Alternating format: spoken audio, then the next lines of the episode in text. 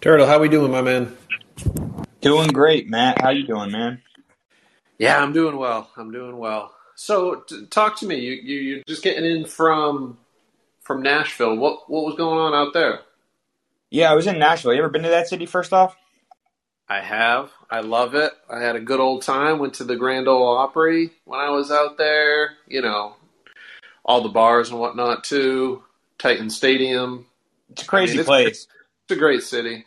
It truly is, yeah. But I was out there for a, a work uh, trade show for the uh, National Propane Gas Association. So just a bunch of bigwigs, you know, out there just hanging. But uh, everybody gets crazy during trade shows, so it was a fun time. So, did you guys get out there for some uh, Nashville hot chicken? Ate some Nashville hot chicken, ate some barbecue, saw the Nashville Predators play, and then we went and saw this extremely questionable um, comedian at uh, this place called Zanies, which is pretty famous, I guess. I don't know if you ever heard of Shane Gillis, but the guy is great. So you had a good time. Yeah, we did. We had a lot of fun. Yeah, I had a I had a good Nashville hot chicken experience, and you know all the fixings on the side. It's it's a great place, honestly. Um, I don't know if I could pull off living there, but certainly a great place to visit on vacation. Fully agree. It, it knocks you out after two days. I don't think you need more than three days max in that city. Uh, you just you get down there, you feel like you got to go hard. You do go hard, and uh, yeah, like you said, knocks you right down. Yes, sir. So who? Uh, so how'd the the Predators game go? I don't know if did you have a dog in that fight, or is that just like, hey, the local sports team's playing? I'm not a big hockey guy, but I know the playoffs are approaching or here. Or you tell me if you know more about it. Yeah, I mean, I'm definitely a hockey fan. Not as much as I am football, obviously, but um, I grew up watching the Rangers. But uh, Nashville played played the Minnesota Wild, and they're both vying for. a I think Nashville is vying for a spot to get into the playoffs. Um, the Wild are already clinched, so ended up happening was Nashville ended up losing with 1.3 seconds left in overtime. So the Wild scored, but that that's that that place is electric. I promise you that fan base is, is very very good.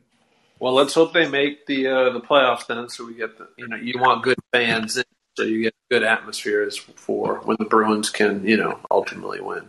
Yeah. So, a little bit of housekeeping on our end. Uh, for the listeners, you'll notice that it's just me and Turtle. Um, moving forward, it's just going to be the two of us with occasional guest speakers.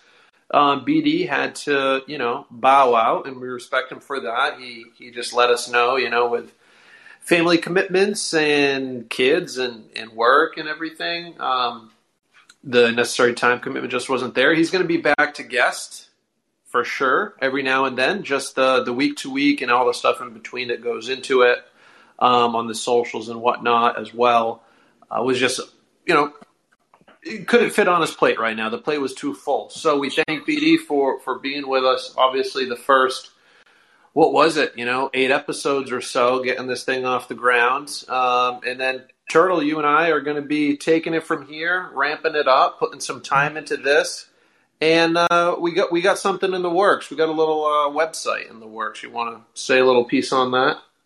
Yeah, I'm very excited. You know, um, we started this, you know, just as as messing around, just trying to really, you know, connect on a level that we all relate to, which is football and fantasy football for that matter. But you know what? Now I, I feel like we're going to just dump a little bit of time and effort into it and we're going to see what happens. I mean, we already gained the Twitter following by a decent margin in the first month. So just from seeing that, um, I think we realized that there is a, a lot of uh, good information out there, and we want to be a part of that good information. So hopefully, this website gets off the ground soon. We'll do a subscription based platform. We will start doing tiered rankings. Um, and you know, I think we have a lot of good things to bring to the table. Yeah, we got some uh, we got some merch up, so you might see some Dynasty Drama merch rocking around uh, picks in, in your local areas. And I've gotten some, you know, really good feedback. I got a, some very picky people with design and everything, and they all say that it's a very clean, crisp look. So Turtle, good job on that. We gotta we gotta get it out to uh, to to the folks here who help us. You know, especially uh, Rosie, uh, Eric, Yeah. who's our our guy behind the scenes here, absolute sound magician, you know, getting the sound quality up and, and giving us um, tips on, on how to make things all better from a, from a sound engineering and sound quality standpoint. So we're, we're, we're, we're trying to get better each and every episode with not just the, the content of the quality, content quality, but the overall, you know, audio quality, everything like that. So whether you're listening on Spotify, listening on Apple Podcasts, or here with us on Callin, uh, you'll get the best listening experience. So with the website, yeah, we're gonna we're gonna put that out there. There's gonna be some uh, at the start, definitely, um, you know, free content. And as as we get bigger, you know, we'll we'll introduce more and more stuff for for some of the subscriber based things. We're really, you know, we're really excited about the tiers piece that that Turtle dropped. We think that we're going to bring a, a real new element in terms of you as a player looking at rankings uh, in the dynasty format, looking at tiers differently, looking at your top 200 differently, and being able to look at a player and say, okay, I have these people. I want to go get this guy. How do I do that? There's a lot of time it's like, hey, I want to tier jump. I want to go get the RB1 or the RB2 in the rankings.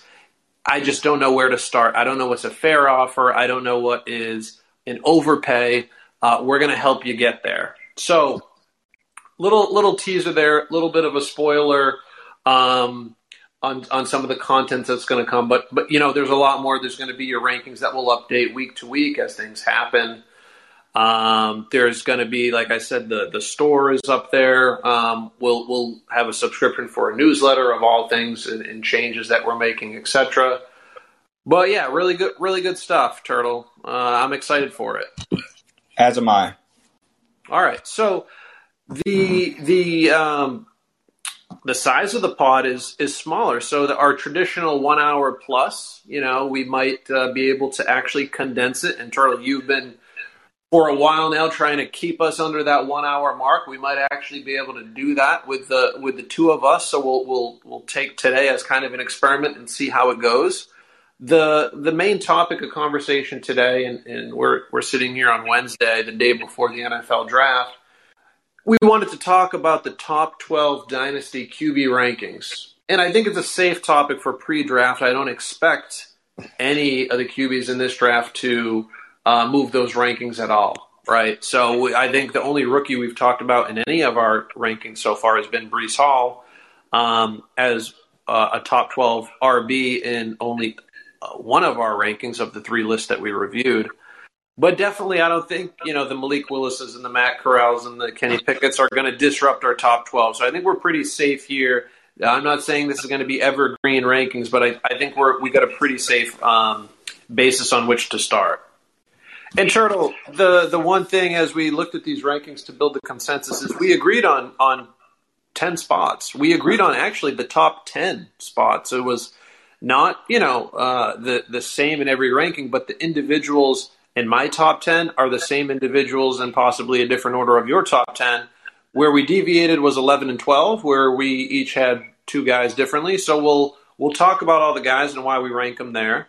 Um, why don't you start us off? It was the consensus 101 on on both of our boards. Uh, Josh Allen with the Buffalo Bills. Yeah, absolutely. Um, Josh Allen, I, I truly believe is the clear cut number one quarterback in all in all formats, yeah. especially dynasty formats, superflex dynasty formats. Um, the man, you know, last year he was averaging 24 fantasy points per game, which is just unheard of and absurd. And he's just such an amazing guy to watch because, you know, he hasn't even gotten his accuracy to be full go yet. And yet he is still just carrying his team and you know, with him, he's got he's got big big rushing upside as well. I don't know if he'll ever hit that 700 and 700 plus yard rushing mark again, especially if Breece Hall does end up on Buffalo. But you know, I think Josh Allen is the safest play in all formats. Yeah, I, I honestly, I was I was thinking about you know Breece Hall and going to Buffalo, you know, as a possibility. It's obviously it's mocked there a lot. And uh, I thought, man, you know, sure, it would be a high flying offense, but I kind of was thinking it possibly the inverse of the way you said it, Turtle, which was, man, I'd hate to be that Breece Hall owner who just gets pissed because six to ten times per year, Josh Allen is taking the the you know the five the five yard line or in. He's he's taking that touchdown over Breece Hall. I think there could be you know I think he's going to maintain a high floor. I agree with you. Now, last year, Allen, from a rushing standpoint, only six touchdowns. You know, um, not his his highest. He's certainly capable of, of double digits or more. Uh, Jalen Hurts, speaking of double digits, was was at that ten uh, rush TDs, and we'll talk about Jalen a little bit later. But from a yardage standpoint, 763 yards, which is is big. Um, and, and obviously, the accuracy and the arm improved. He's got a great receiving corps. Uh, Cole Beasley left. They extended McKenzie. They brought in Crowder. A lot of continuity there. Um, Gabe Davis took a step up in the playoffs. We'll see if it's a real thing. Obviously, Stefon Diggs is solid as they come. So he's he's I agree. He's firmly up there. If you're in the dynasty startup superflex format, he's the 101 um, by by a long margin. Uh, he's probably the most valuable commodity in in a superflex dynasty format because he combines such tremendous upside with with such a young age. He's only 25 right now. And he's built like an absolute tank, 6'5, over 235 pounds. Um, he can continue to run because he's he's built like a running back. Uh, he's built bigger than a running back, really. So I got nothing bad to say about Allen, um, I, except I wish he was on my team. Yeah, and the craziest part about Josh Allen, especially in our league, because I like going back and forth and, and, you know just kind of giving some real life examples of, of players in our league because I think it just makes it a little bit better. Um, Josh Allen is extremely unattainable in our league. The, the, owner, the owner that has him, won't even entertain offers, which I can fully respect because, like we just said, he is the clear cut, highest rated, highest ranked commodity in this whole space. Mm-hmm. Mm-hmm. But it would be nice to have an opportunity to be able to get him. Yeah, he seems pretty unattainable. Um, so now let's talk about the. We had a tie, actually, I should say, on our consensus number two. We had Justin Herbert and Patrick Mahomes come in at an exact tie for the number two. So I had Justin Herbert number two in my list. You had him at number four and we both had Patrick Mahomes at the three spot in both of our lists. So, starting with with Justin Herbert, I mean, I can't recall Turtle in recent memory a guy with such a great start to his career as Justin Herbert had.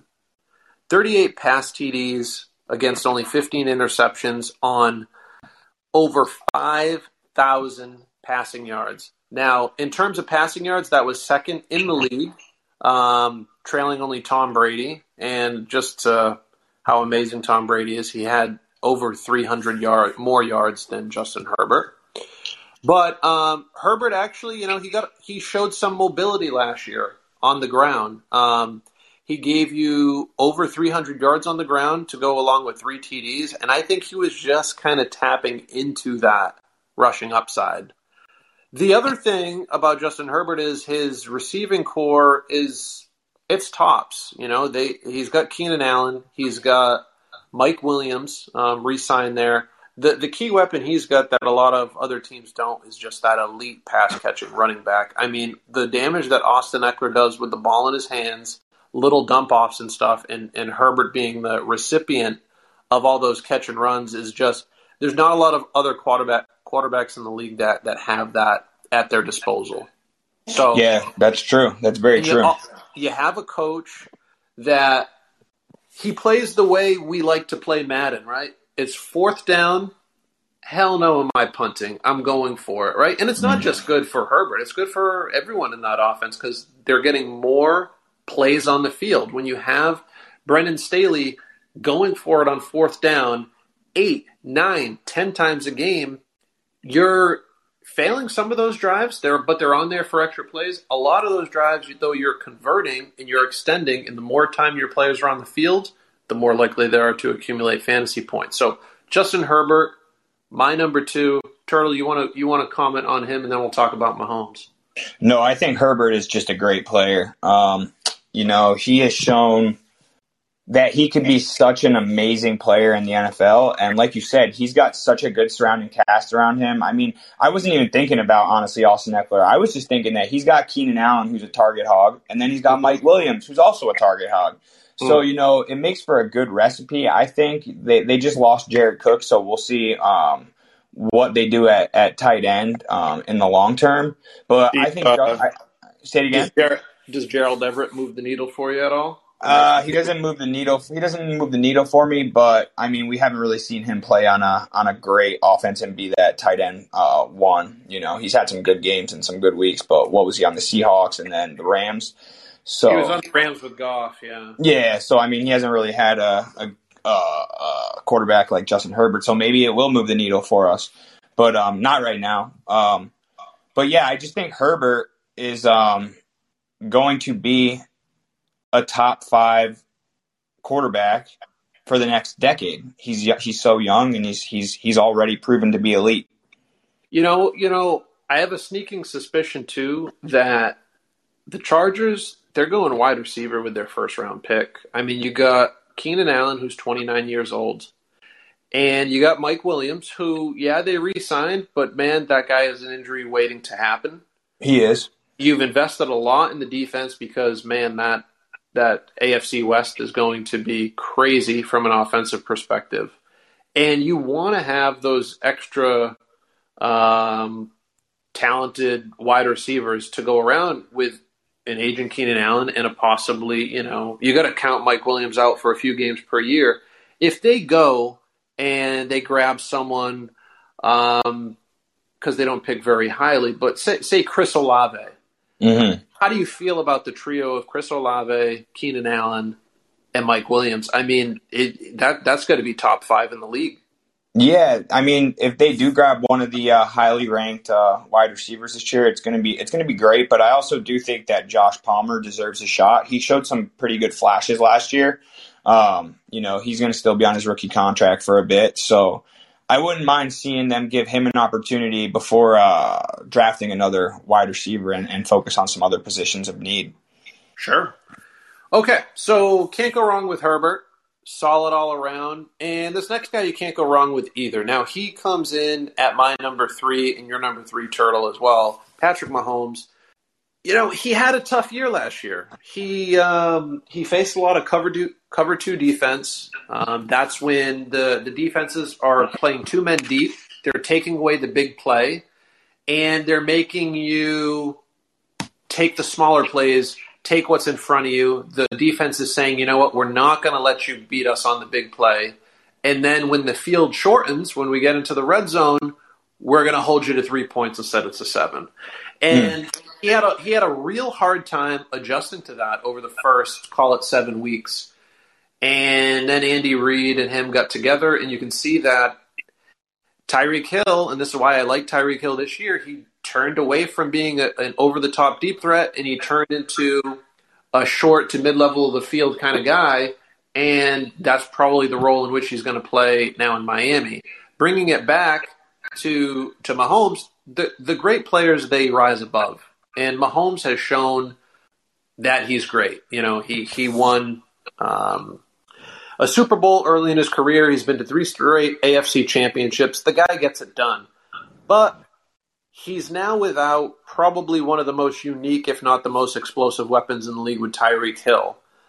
However, Andy Reid has shown to be an offensive genius, so I found it really hard to move the 26 year old Patrick Mahomes with a resume like he has any lower than three. And the only reason he's below Herbert is because I see, if anything, Mahomes' value staying flat and Herbert's value potentially rising um, year over year.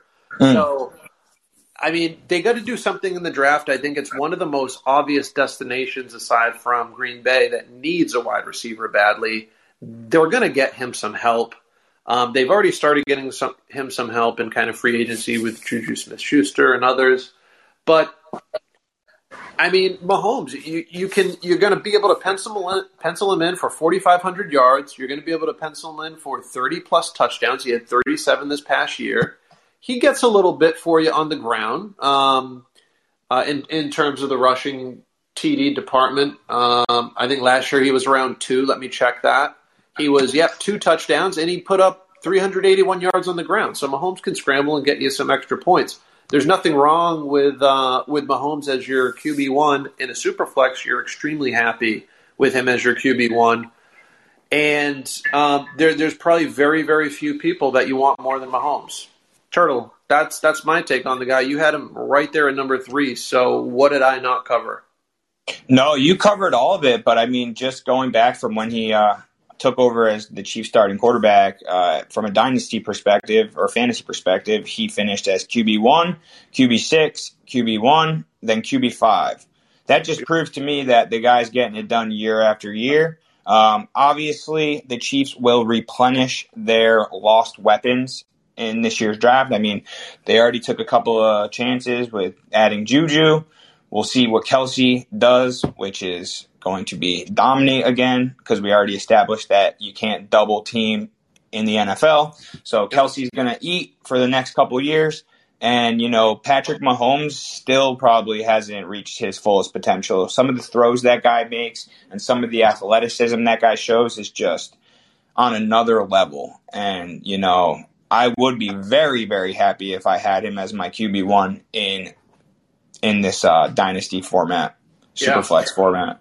Now, you want to freestyle a little bit, Turtle, on that? Uh, on that, you know, we're we're going off script a little bit here, but you brought up a good point with the double team we had a nice, engaging, I'll call it, conversation on the socials.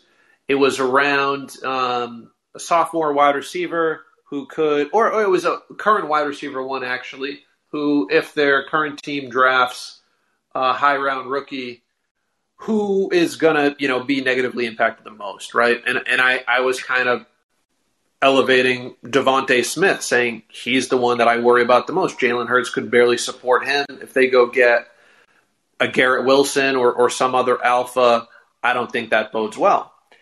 And then we had someone in the comments say, you know, vehemently disagree. Don't like that at all because here and why, you know, it's going to free up targets. Basically, last year, DeVonta Smith got doubled on every play, right? So I'll throw it over to you. We, we looked into the facts. We, we, we got some uh, pro football focus, uh, actual statistical data we saw that Davante Adams was the most double team targeted um, wide receiver in the entire league, and that was on less than fifteen percent of his plays on the entire season. Yeah, wasn't it eleven? Was it eleven percent, Matt? I think it was. Uh, you tell me. I, I was under fifteen. I think yeah.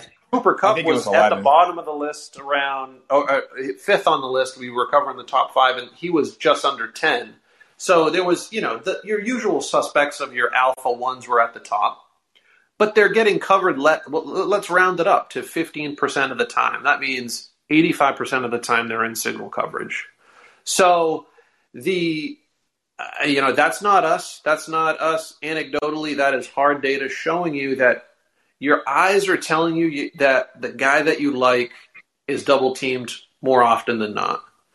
However, the actual data shows through how these defenses scheme to take away the alpha wide receivers, you just can't do you can't it's not Madden. You can't keep selecting the same play and shutting the offense down over and over. This is a professional organization and they will break the mold at some point. Um, and we see that that mold breaking probably happens around the uh, the 15% mark. Uh, that's when Aaron Rodgers chucks one up deep to Marquez Valdes-Scantling and the defense smartens up and says, well, we can't let that guy beat us over the top again in the second, third, and fourth quarter because he just did it now. Um, and I think that's a good enough um, walk down that road. We we brought up MVS. He's the other weapon that they brought into Kansas City to bring it back full circle to Patrick Mahomes, along with Juju Smith-Schuster. Right. So you got MVS there. Is he replacing uh, Tyreek one for one, Turtle? That's a very easy question, but I'll throw it over to you. Uh, no, he is not replacing Tyreek one for one. Not not anybody right now could replace uh, Tyreek Hill. Um, what that guy's capable of doing, and uh, you know, the whole double team thing is just the perspective of what people want to hear in their own head. But like you said, these guys are professional athletes. These defenses are professional. They're not going to just put a double team on Travis Kelce every single play. They'll get burned somewhere else. Yeah. So it's just, uh, it's just you know, it's it's just funny. It's funny to think yeah. that that's what people think. Yeah, and I mean, at the end of the day, people hear what they want to hear. They see what they want to see. Um, we at the Dynasty Drama Podcast are looking to bring data to the conversation. Um, we love drama as much as the next guy, but we'll resolve it a lot of the times with actual, actual facts. So, you know, happy happy to have the conversation, and the guy was a good sport about it. Um, but yeah, I, th- I think there was an agree to disagree moment eventually. So let's move on. We'll, we'll move on to in the top 12 QBs dynasty rankings slot number four, and this is where we started to deviate a little bit, um, a little bit more widely. Turtle Lamar Jackson slotted in as number four. Now you had him up at number two. I had him down at number 7 mm-hmm. um, why, why, don't you give us um, an insight into you know the Lamar Jackson number two ranking, you'd rather have him only after Josh Allen. Yeah, I would. I personally would, just because of Lamar's rushing upside. You know, I I know that last year was kind of a it was a lost season for the guy, and I felt bad for him. But everything that he's shown us, he's been improving in every way. I know that his accuracy isn't top notch, but you know what? He gets the job done. He was able to turn Marquise Brown into an extremely valuable um, wide receiver and he also was able to keep Mark Andrews. He Mark Andrews finished as as tight end one, and that was actually without you know Lamar for most of the season. But it just goes to show that Lamar's arm is a little bit better than people give him credit for, and his rushing upside is going to just continue to flourish. They the Ravens have one of the best um, rushing offenses in the NFL, so you know I just expect him to just continue to just get so many fantasy points throughout the year and just uh, keep that pace.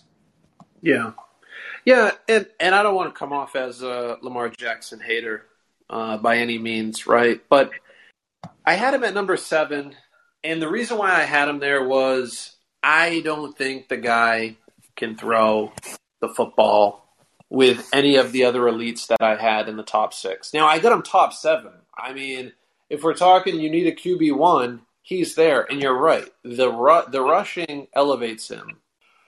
Yeah. The reason why I had him at seven is is first and foremost when I was thinking about these dynasty rankings when we are going over the wide receiver episode, when we are going over the RB episode. From a running back perspective, I was looking two years out. Maximum, I was trying to project two years out because it's such an injury prone position. Projecting any more than two years out is folly, even if you're talking a guy like Jonathan Taylor that's why I had some older guys in there, like a James Conner, etc., because I think they're set up for success the next two years. Mm. When we went to wide receiver, I bumped it up to three years, and I said, okay, yeah, there's certainly wide receiver churn. There's tons of talent coming in. M- many more wide receivers get drafted every single year and come into the NFL than RBs. So but more more wide receivers are hitting the field, obviously, with three wide receiver sets and four wide receiver sets. So let me bump it up to three years.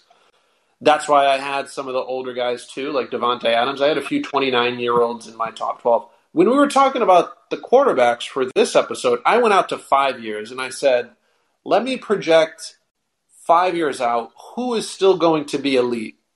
Now, I think the elite guys that are going to stay there are the ones we covered so far the Allen, the Herbert, and the Mahomes for sure. Why? All elite throwers and 300 plus yards on the ground.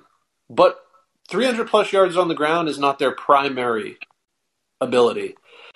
Lamar Jackson to me is, I think we can project confidently as close as we can the wide receivers or the running backs. That's two to three years. The main reason being is he's 25 years old. He's been playing like this his entire life. This past season, we started to see the chink in the armor come through. We started to see the injury.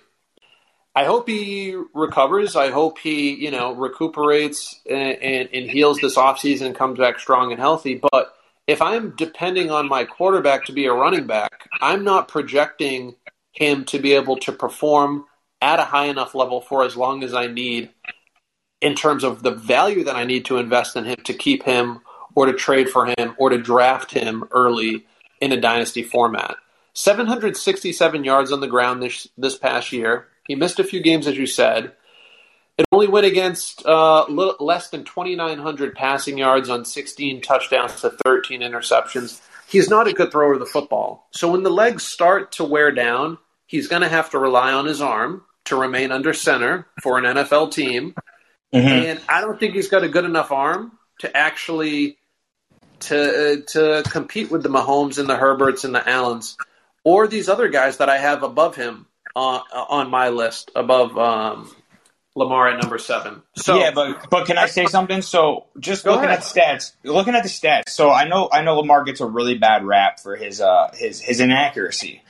But I mean, he's not that far behind um, Patrick Mahomes on the completion completion percentage for his career numbers. I mean, Patty Mahomes is sixty six point zero three completion percentage in his career, and Lamar is at sixty four point one. Is that two percent that big of a difference? It might be, but you know, it, it's not. I don't think it's as crazy to think that he has the ability to continue to get better over the next few years because he is so young.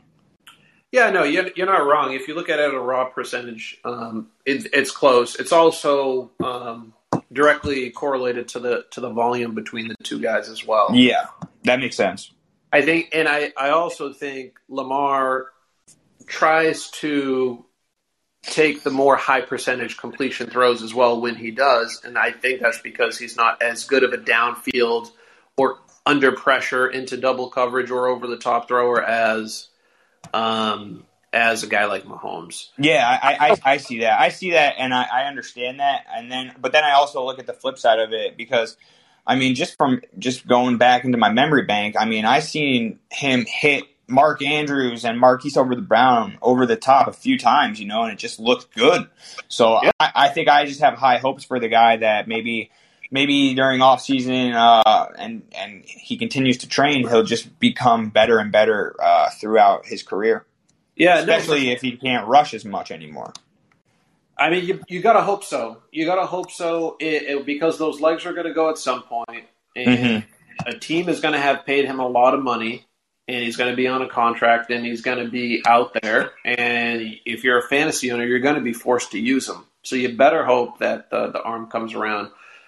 But I mean, at the end of the day, I like that we don't see eye to eye, right? I, the, the listeners can hear various viewpoints and, um, you know, take those under account with the decisions that they're making with their lineups or their trades. Absolutely. So, number five, let's move it right along. Number five, we got Kyler Murray. He is in a tie for fifth with Joe Burrow. I had Kyler as my number four. You had Kyler as your number six. And we both had Joe Burrow dead nuts even at five overall. So who do you want to start with, Kyler Murray or Joe Burrow coming in at number five and six? Uh, you know, I mean, I'll, well, let's just start with let's start with Kyler since uh, you had him ranked a bit a bit uh, higher up on your rankings than I did. But um, you know, I just think I have not been a Kyler Murray believer since the since the beginning. You know, um, I see him. We, we love. I see we him. love drama. We love drama. Who's bringing? Yeah, and it's not I, like I would love to have Kyler Murray on my uh, on my on my dynasty team. Don't get me wrong, but I just don't see him as a um, solid quarterback in the NFL for that many more years. I just think that the defenses are starting to figure him out. You know, um, he's he's very undersized, so it's not like it's easy for him to uh, see over the line. So with with that being paired with D Hop out last year, I don't know if we got really a full um, you know overview of how Kyler can do if he has his top weapons. But from last year, seeing Kyler, like I know he scored a lot of fantasy points, but I just don't love him as a NFL quarterback. Yeah, yeah. Um, I kind of went the other way. I can see him under center for a long time. Um, he's 24 years old. Uh, his fifth year option was actually picked up today, so that means at least two more years with Arizona. I think they sign him to a long term contract. Uh, they're they're going to push their chips to the center on Kyler Murray. I yeah, think they what are. they need to do is they need to, they need to give him some help. Um, Christian Kirk walked. They re-signed AJ Green. He is, if you depend on AJ Green for more than 500 yards, you're fooling yourself. Um, Hopkins is going to be great for another year or two, but he's getting old. They they are another team who drafting a high rookie would would really really help Kyler in terms of the future. Rondale Moore's there, but I think he had one of the lowest A dots I've ever seen. Um, mm. And they need to open up his route tree and, and help Kyler out. You obviously saw last year he's very dependent on his mobility. His whole game is linked to his mobility. And that's yeah. just rushing upside. That's his passing as well because he creates a lot in the pocket. Even when he scrambles and doesn't run past the line of scrimmage, he's opening up things down the field. Once that Green Bay game happened where he hurt the ankle, it was really downhill. So if you look prior to that game, though, I mean, we're talking very, very elite levels of production prior to the Green Bay downfall. We got a 33 point, 33 point, this is four point pass and scoring, uh, 18 and a half points, 22 points, a down week against San Fran, great defense, um, 14 points, 25 21. I mean, those 25 plus points, they're enough to win you the week. Um, and then, you know, he, he struggled a little bit down the stretch nursing nursing the ankle injury even after taking a few weeks off. But paired with D Hop leaving, I think there's some, you know, there's some reasons why it went the way it did.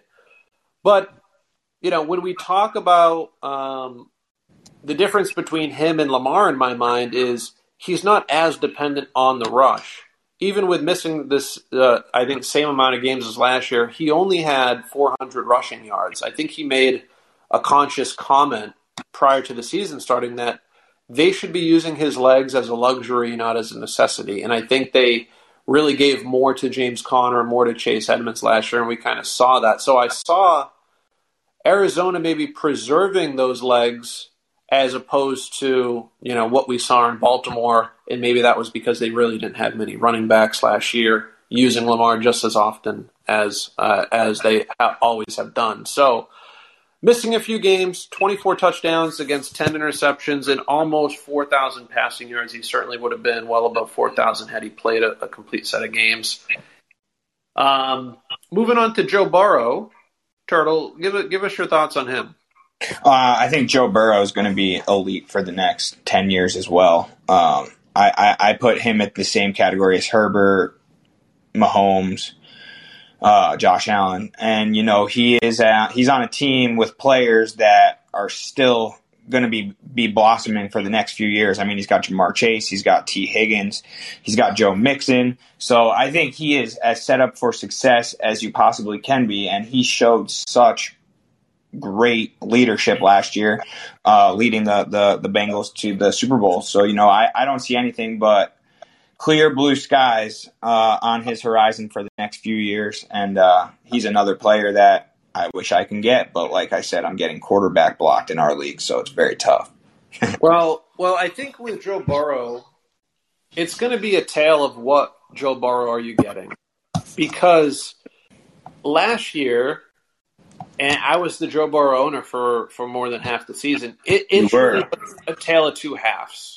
In the first half of the season, before the bye week, he had um, only a handful of games over 20 points. He had a 22 point outing against Jacksonville, a 22 point outing against Detroit, and a 26 point outing against Baltimore, and then he was around 20 flat against the New York Jets. So the only teams he went over 20 points against were the Jets, the Jaguars, and the Lions, aside from the Ravens, right? So mm. three horrible defenses and then the Ravens. After the bye, they kind of took the training wheels off a little. It came out a little stumbling a little bit with tough games against Las Vegas, Pittsburgh, and LAC. Then he turned it on against San Francisco, had another down game, 12 points against Denver, but then this is what we remember because this is where the Super Bowl run started. A 38 point outing and a 35 point outing against Baltimore and Kansas City. That is what we remember is four touchdown games, um, Higgins getting 200 yards, Chase getting 200 yards and three touchdowns in your championship weekend, and and then he kind of rode off all the way to the Super Bowl. what you don't realize is, as an owner, he was not winning you any weeks. So, what is really going to make or break Joe Burrow as a top dynasty quarterback is if his end of season finish is more what the team decides to do moving forward as opposed to the very balanced mix-in type approach that they had for the majority of the season. And I'm telling you, it was more than 50%. We're talking 70% or more. Joe Burrow, you were just kind of okay with. You know, the number of of 20 point games was uh, out of he played 16 games turtle he went over twenty seven times. Yep. I so see that. more than half the season you you weren't happy? I mean 18 points is great for you if you're trotting out derek carr. You're like oh that was a great week from derek carr if you're trotting out what we perceive to be a top six dynasty running back you're expecting 20 plus point outings to be his average, right? So mm. I, I, think I think he put on a great show at the end of the year. I ranked him as my number five because I think Cincinnati's smart enough to know that's what they have to do. They got the elite weapons that you obviously outlined, and um, I'm putting my bet on that's what they do. But but I will caution and caveat that by saying he has a very balanced, even-handed coach um, so I wouldn't be surprised if it's more along the lines of, of what we saw the majority of last season. I get what you're saying. So you're you're saying just because be, because the Bengals are such a balanced attack, you're you're thinking that that's going to cap his upside on games. Um, that's what I'm seeing in the data. I think you know. I think there's going to be a point where they're just going to have to unleash him. Yeah. And that's why I got him at number five because I think whether it's this year or, or within the next two years, they're going to have to make that decision to do so, especially as Mixon ages. Um, no, you're right. right now. So my bet was a long term one with, with Burrow, even if it's not this year and, and Mixon stays a workhorse. Ultimately, there's going to be a let Burrow cook movement, and, and I think he has all the weapons in the world to cook. But I just, I, I'd caution against potentially – banking on that in the 2022 season. That's fair. That's a that's a that's a fine analysis. I like that. All right, so moving on, we got number seven. Dak Prescott came in as my number six and as your number eight turtle, so very very close in terms of where we view and value Dak Prescott. Um, why don't why don't you start us off with he's going to have a little bit new look wide receiver room. Um, we probably won't know the full look on the wide receiver room until after the draft. But uh, why don't you assess him as as your you know one of your top options at the QB position? Yeah, I mean he's he's um, he's been doing it consistently the past few years. I know he had uh, an injury um, recently, so you know he was coming back from that, but he was able to keep at least two wide receivers relevant, um, basically for most of his career. I mean, I know that uh, Amari leaving is going to open up a lot for CeeDee Lamb. At least that's what I would hope for. Mm-hmm. And I, I think that you know, the Cowboys are a rough organization. I'm not a fan of the Cowboys, but I still see Dak as a pretty solid QB one for the next five, five, six years. Um, yeah. I think that's. I think it speaks for itself, just because you know he he's got the arm, he's got he's got the. Uh, I don't know if he's got the mobility so much, but he's got the arm, so I think he can definitely carry CeeDee to be to at least a top, at least a top ten wide receiver. He can definitely carry at least a top ten wide receiver. Yeah, I think he's going to. Um, I think he's going to run a little bit more in this upcoming season. So the season before, he had that really awful ankle break early on in the year, missed the rest of the year, or you know, ankle dislocation, uh, stress fracture, what have you. Um, so he was coming back off that this year. Um, as we know, with those major injuries, it kind of takes you some some time to get your sea legs under you again. And then I think it was early on in the season, uh, prior to the bye week, he pulled his calf. So the calf it's it's a it's a really important muscle for all position groups, not just for you know running backs and wide receivers who are making a lot of cuts uh, and exploding off of that, but um, if you want to be a mobile quarterback or you want to have a lot of velocity in your throws, you need to be able to plant well. Um, so the calf injury, I think, really affected him, but he still went out. I mean, like you said, he he supported two high level wide receivers. They obviously they made a choice in the offseason to go Gallup over Cooper.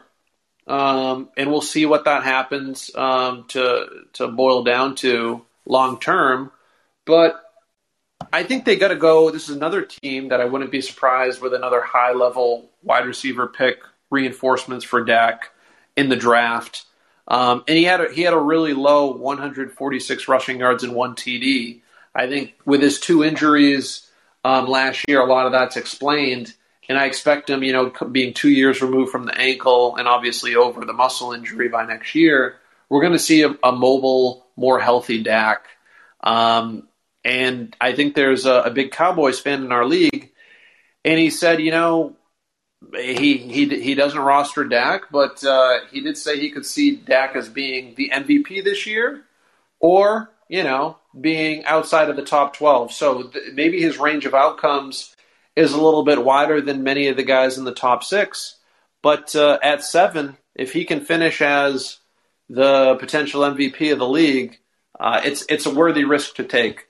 Yeah, you, the craziest part about Dak too is that the uh, Cowboys didn't spend so much draft capital on him back in 2016. I mean, he was a round four pick, so I mean, they must have done their research to know that he was going to be, um, you know, a franchise quarterback. Or I don't think they got lucky. I think Jerry Jones actually made a, a solid decision at that point. Uh, well, he's he doesn't have a great track record. Recently. No, no wide receivers. So hopefully he uh, he gets Dak a good one this draft yeah, we'll see what happens there. All right, the next one, you know, you may or may not like to talk about this guy when we talk about, you know, off the field stuff, but on the field, he's an undeniable talent. Deshaun Watson comes in as our number eight. And I got to admit, you know, we might look back on this ranking halfway into the season or at the end of next season and say we were way too low on Deshaun. How was he? How did we not have him top three, top four, top five, whatever it is? I think number eight, though, is probably with everything that we know about his potential ability to be on the field this year, kind of warrants this top 12 consideration and where we have him kind of in the top two thirds feels appropriate to me because if he if he sticks you with a six plus game suspension um you know it, it can really wreck your season depending on when that suspension's handed down. Well, what do you what do you think turtle yeah, I mean Deshaun Watson before all the uh, the scandals, you know, he was he was great. He uh, 2019 he had 26 touchdowns, 2018 26 touchdowns, and then 2020 he had 33 touchdowns. So he's just been progressively getting better each year. I mean, the year off might have a, effect on him to start. I, I don't know if they're going to suspend him. It's hard to say at this point, but I think that he is guy that is worth rostering on your team because, like we just said, he has the QB one upside. Like he can physically finish as quarterback one in all of fantasy. Um, he's that he's that talented. Yeah, he he is he's elite. I mean, when he's on the field, he is elite from a mobility perspective, elite from a play calling perspective. Um, and he he's got a big arm. He executes. He extends plays.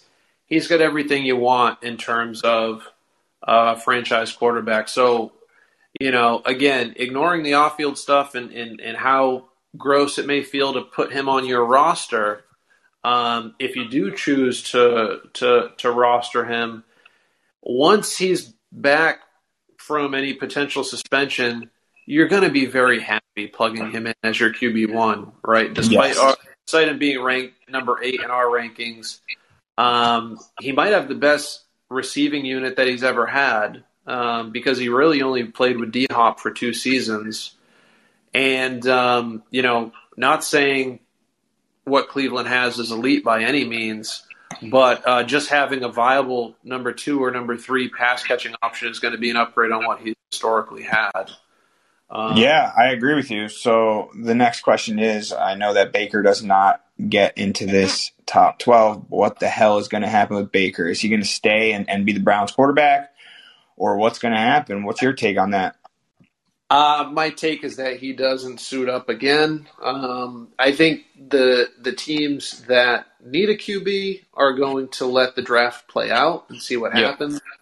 And it's going to be very, very apparent, I think, after tomorrow, after the first round goes by, and we see what QBs are off the board, and you look around and you see does Seattle have a QB? Does uh, Carolina have a QB? And I think there is your answer, and it's only a matter of time after that before we see a trade. Yes, sir. You are correct. All right, we got Russell Wilson as our number nine consensus quarterback. I have at number nine, and Turtle, you do too. We couldn't be more in sync in terms of letting Russ cook this might be another one that we look back on the season and said, man, did we have him low? But, you know, at the same time, he's getting up there in age a little bit. He's the oldest guy we've talked about so far by quite a, a, a wide margin. He's 33 years old. Um, so, you know, much older than Watson, Prescott, Burrow, Kyler, Lamar, Mahomes, Herbert, and Allen. Uh, most of those guys by five plus years. Talk to us about Russ. He's now in a Nathaniel Hackett system um, who was previously with the Green Bay Packers. And he's got some great options at wide receiver. I don't know if they're better than DK and Tyler Lockett, but certainly maybe not as well. I don't want to lead the witness. Is it? A, does he have better weapons, equal weapons, or worse weapons than he had in his time with Seattle? Um, I, I, I think that he has weapons that have the ability to become better than what he had on Seattle. Um, but you know what's the craziest part is that Russell Wilson la- last year it was his worst fantasy year in his whole career. Even his rookie year, he outscored um, what he did last year. So that's telling you a lot about you need to know uh, regarding Seattle and what's going on there. Um, it's kind of crazy to think. Yeah, last year we had the he had the mallet finger injury. He missed a few games, and I think personally he came back too quick. Um, he looked horrendous. Uh, yeah, he missed two games or three games. I guess it was technically three. Yeah, he rushed back. He he started, you know, playing poorly, uh, but but you know, stuck it out. He's he's he's a grinder. He's a trooper. But at the same time, you know, Seattle prior to that injury, historically, they didn't let him throw a crap ton. Um, you mm. know, hmm. it wouldn't it wouldn't be out of the ordinary to to have him throw 25 times or less per game. You know, if you see that in the box score and you see him, he was very efficient. He was very efficient with with his throws. I think he's going to be asked to throw a lot more in Denver. Um, and like I said, this we could look back and say, yeah, maybe he plays for five years in this system. And if we're looking at a five year horizon, who the heck cares? Quarterbacks are playing later, later and later into their careers. We should have had him top six. That might be another guy along with along with Watson.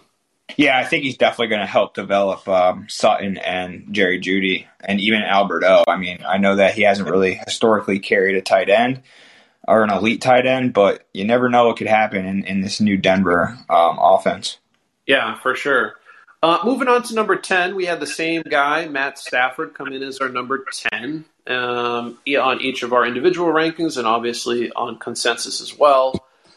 Um, just won a Super Bowl, right? So um, why why'd you get Stafford into your top ten, Turtle, over some of the other guys? Same same reason as Russell Wilson. They're both the same age. I, I think thirty three. Um, they both have at least I'd say five more years. I mean, if I, am going off of the, uh, it's it's it's tough now because I'm going off of the Brady the Brady scale which I probably shouldn't be doing. But if you look at Aaron Rodgers, he's 38 and he's still an extremely elite quarterback. So I just think that Stafford's five years younger than than Rodgers and 10 years younger than Brady, and you know he's got um, he's got some really good football left. He's also paired with one of the best wide receivers in, in the NFL in Cooper Kupp. And I don't see that slowing down anytime soon. So, you know, the Rams have a have one of the best coaches in the NFL. So I just I just see uh, the sky's the limit for, for the Rams. Yeah, so let's let's talk about drama for a little bit. We brought up Matt Stafford, right? Oh think, boy, I think you know where I'll take this. I, I know you ne- you you are one of the guys you'll never wish an injury on anybody. Right? Yeah.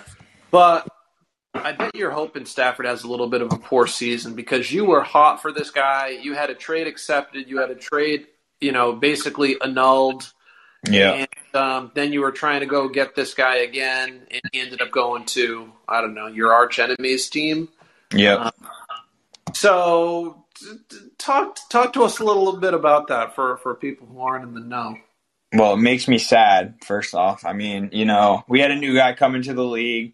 My main goal was to get Matthew Stafford off of him. Uh, our our league is a little is a little different because you have to ch- trade the same year's draft pick, so it has to basically be even. Basically, what happened was I I made the trade. I think I sent him Baker and then um, either a second or, or I don't even remember what the exact trade was, but I sent him. It was basically just going to be Baker and some picks for Stafford you know, and uh, I ended up sending him a 2023 pick, but he was giving me a 2022 pick, so it nulled the trade. Mm-hmm. I went back to the kid who I, I made the original trade with, and I, I, pleaded with him. I begged him. I said, "Please, like, let's just make this trade. Like, please don't, you know, screw me over on this. We already agreed to it." He's our lovely sound engineer, by the way. Um, he um, he wouldn't uh, he wouldn't go back on the trade and, and, and you know make it fair because it got all up into the group chat. So everyone in the group chat was basically saying like, "Yo, you're you're screwing this kid over. Like, don't do this trade. Don't do this trade." So uh, I ended up not getting Matthew Stafford. So now That's- I am roll I am rolling with Aaron Rodgers and Tua, which I'm not too mad about, but I would have rather had Stafford over Tua. Yeah. And that, it started for a while. You were in the QB wilderness. Everyone started to, to safeguard their QB against you, and, and obviously you've you've since moved from having Fields and Daniel Jones and stuff like that to having a more respectable QB, QB tandem. So I think you did well. Um, however, Stafford was finally just traded. I think within the past week to uh, you know to, to one of your uh, nemesises in the league, one of one of the other contenders in the league. So yes, he's very much in the other guy's ear, which definitely frustrates me. But you well, know what? What are you, what are you going to do? If we look across this top ten, though, if you had to bet on anyone possibly getting injured, you got to go with Stafford. He's just got a history of it.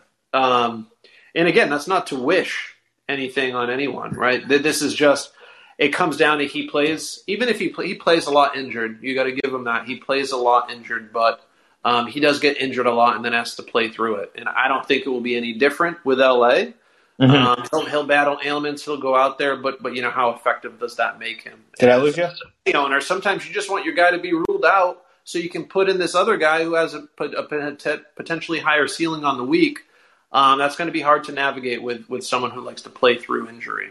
Yeah, I, I do like Stafford though. I think that he's he's a very he's a great quarterback, and he's carried he's carried receivers to some of the uh, statistically greatest uh, wide receiver years in in recent history. So he does yeah. something right. And he just won the Super Bowl, so he's a Super Bowl winning quarterback. He's our dynasty QB number ten. We expect him to be playing um, at a high level for uh, quite a number of more years. Yep. All right, let's roll right into number 11 and 12 back to back here because they're tied at 11. Um, this is where we started to diverge. Uh, you had Jalen Hurts as your number 11. I had your new quarterback, Tua Tagovailoa, as my number 11. I'll start with Tua. The reason why I had him ranked there is when we were going over the wide receiver dynasty uh, rankings, I had both Jaylen Waddle and Tyreek Hill in my top 12. How do you get two top 12 receivers supported by a quarterback and not have them in your top 12. I can't do that math. I know you're going to be looking around at other folks' dynasty rankings, um, other redraft rankings, all that other stuff. You're going to see Tyreek Hill high. You're going to see Jaylen Waddle high. You're going to see Tua Tagovailoa low. Those are, that is a low intelligence analysis by those analysts. It doesn't compute. Either make a bold take and put one guy high, one guy low, and Tua low, if you have both those guys high, the only person supporting them is Tua, and he's getting everything that goes to both of those wide receivers. So if we have um, a, a Higgins and Ja'Marr Chase level situation on our hands, or a, or a Mike Williams and Keenan Allen, all their QB is supporting two top wide receivers. Those guys are always your top twelve. So if it works out for those receivers, it's going to work out for Tua. That's why I got him in my number 11. I don't know. Maybe I'm the dumb one, Turtle. You tell me. No, I'm very happy about that because I think that with the two with the uh, acquisition of Tyreek Hill, it's just going to open the field up so much. Tua has been just given he has not been given a fair shake. I mean, the guy came into the NFL with a severe hip injury. I actually just watched a video uh, today on Twitter showing his progression from last year to this year and just his footwork and just seeing that alone, I was it made me very excited to see because you know, he gets a he gets a really bad rap. Basically, everyone calls him noodle arm. You know, and I, I don't think that that's that's the case. He he's going to be able to uh, stretch the field now that he's got his uh, agility and speed back, and uh, we'll see what he does. We'll, we'll see what he does. I will be very happy if he's a top top 12, top 10, top 12 dynasty quarterback for the next few years because I got him. So I'm wishing nothing but the best for the guy. Plus, I want to. I live. I live in. Uh, I live close to Miami, so if if they start doing well, maybe I'll uh, invest in some uh, season tickets for the Dolphins. there you go. Roll right into your analysis of Jalen Hurts. Keep keep it rolling with your number eleven. Yeah, I don't have too much analysis. All I can say is that the guy's got great rushing upside, and he is going to produce fantasy numbers. Um, and that's what I was looking for in my uh, top twelve. I want someone that's going to be able to score twenty points with with literally uh, closing their eyes each week. And I think he's a guy that does that. Uh, not saying that I like the Philadelphia Eagles, or I even I don't even really like DeVonta Smith so much, but I think that. Um, I think that Jalen Hurts will will make him relevant, and I think that because of his rushing upside, he's going to continue to put up big numbers each week. Yeah, yeah. Uh, I mean, I'll tell you what. If Jalen Hurts had first round draft capital, yeah, he would he would have been in my top twelve. The reason why I didn't is again, I agree with you 100. percent The guy's the guy can throw for 15 touchdowns on a year and still potentially be a top 12 quarterback because he is going to be putting up that rushing floor. The problem is, I don't know how long the Philadelphia Eagles are going to let him do that unless I agree. Yeah.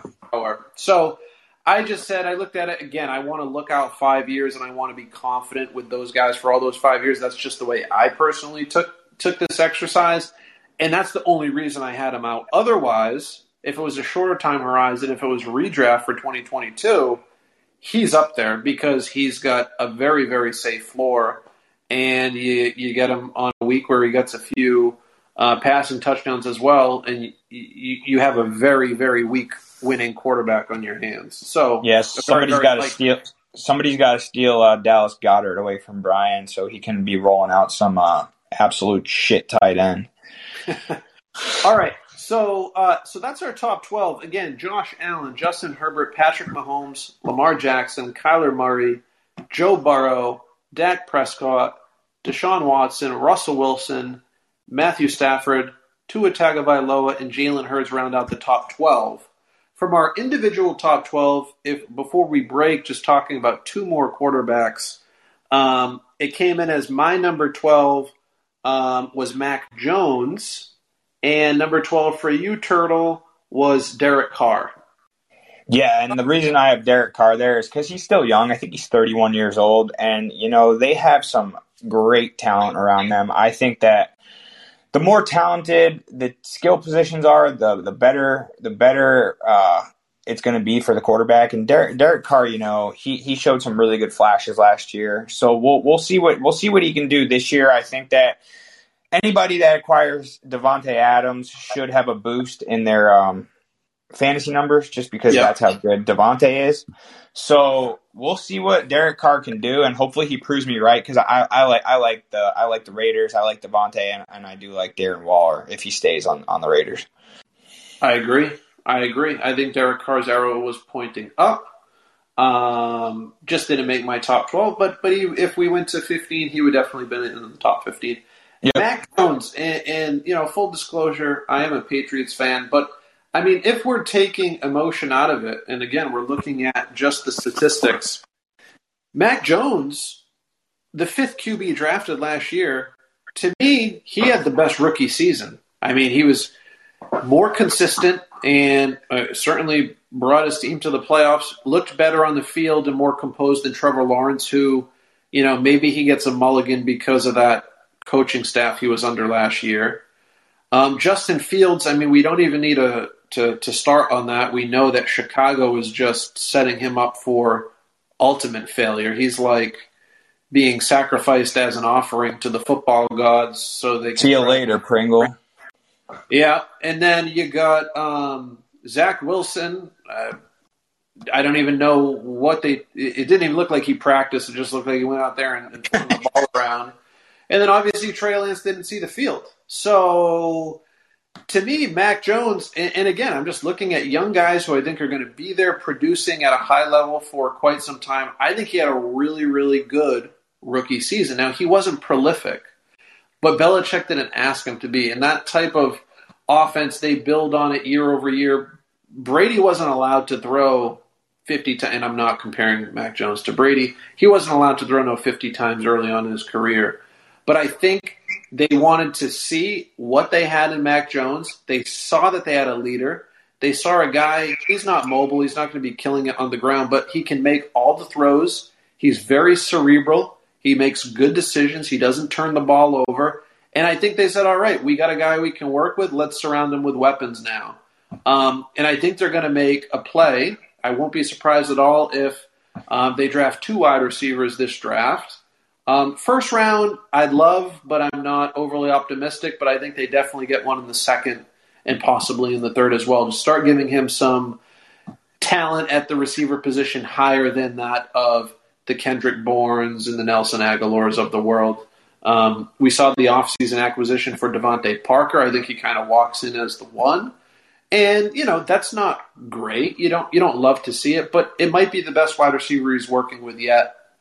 And I think Turtle, if I'm not mistaken, you got Jonnu Smith. I'm kind of expecting a year two bounce back from him. He came into a very complicated system, was kind of asked to do um, a little bit more of the move role, uh, which is is tough to pick up, and, and you've heard that time and time again. That uh, the first year guys in the Belichick system, it's it's it's almost like um, you know a pass year. You know, it's mm. it's a red shirt season essentially. So I'm expecting those guys to come back and Mac Jones to take a step forward. So um, that that that's that's for me. I, I, I like Mac and um, you know hate me for it. So so I'll, I'll toss it over to you for final thoughts on on that. You think I'm crazy? No, I don't think you're crazy. I think any any uh, offense that Bill Belichick's running, you know, the quarterback's usually pretty damn good. So um, Matt definitely showed great flashes, and he he he um, he's got the ability to keep growing. Um, I don't know if DeVante Parker is the is the answer at the WR one position. I actually kind of like uh, Jakobi Meyers a little bit better, even though he's allergic to the end zone. Um, but they probably should be drafting a few few wide receivers to get him some help. And your Jonnu Smith take, I love it. I hope that's the case because it'd be nice to have a a, a nice uh, extra tight end on my bench. Ooh, okay. All right, guys. Well, that is our top 12. And then you got a few bonus guys at 13 and 14 there that made our individual top 12s. Um, looking forward to getting this out there on the on the podcast and getting some clips on social media and, and, and love your feedback as it comes. Um, but Turtle, any any final things you want to say before we sign off for the night? Matt, you are so great at analytics. You uh, you are just killing it, and I, I respect your um, hustle with uh, with all of this, and and I look forward to just continuing to grow this thing. Yeah, absolutely. We're really excited. I think, as we said at the start, about the tiers. So keep an eye out on on when we drop the tier section. Um, Turtle, you're going to be working on that with me. We're going to let the draft go by. We're going to have some fun. Um, you know uh, we'll be on the socials and all that, but we'll record a pod probably early next week. Uh, we got to talk tight end top 12. We want to talk some of the dynasty changes, risers and fallers as a result of the draft. So we'll we'll, we'll spend some time breaking that all down. But uh, we're gonna have a fun weekend. We're gonna enjoy this draft class. We'll we'll have, be having fun on the socials, but then we'll hit it hard again next week, uh, bringing you guys some good content um, here on Callin and and, uh, and on the the Apple Podcast and Spotify as well. So appreciate it, Turtle. Appreciate your hustle. You'll be going hard on the socials and uh, working up some some uh, merchandise mock-ups as we look to get some swag going for our fans and some giveaways and whatnot. Um, but yeah, you know, appreciate everything you're doing too. Let's uh, let's keep grinding. Absolutely, appreciate you guys. All right. Thanks for uh, those that, that listened in today. Appreciate that as well. And we will catch you again next week.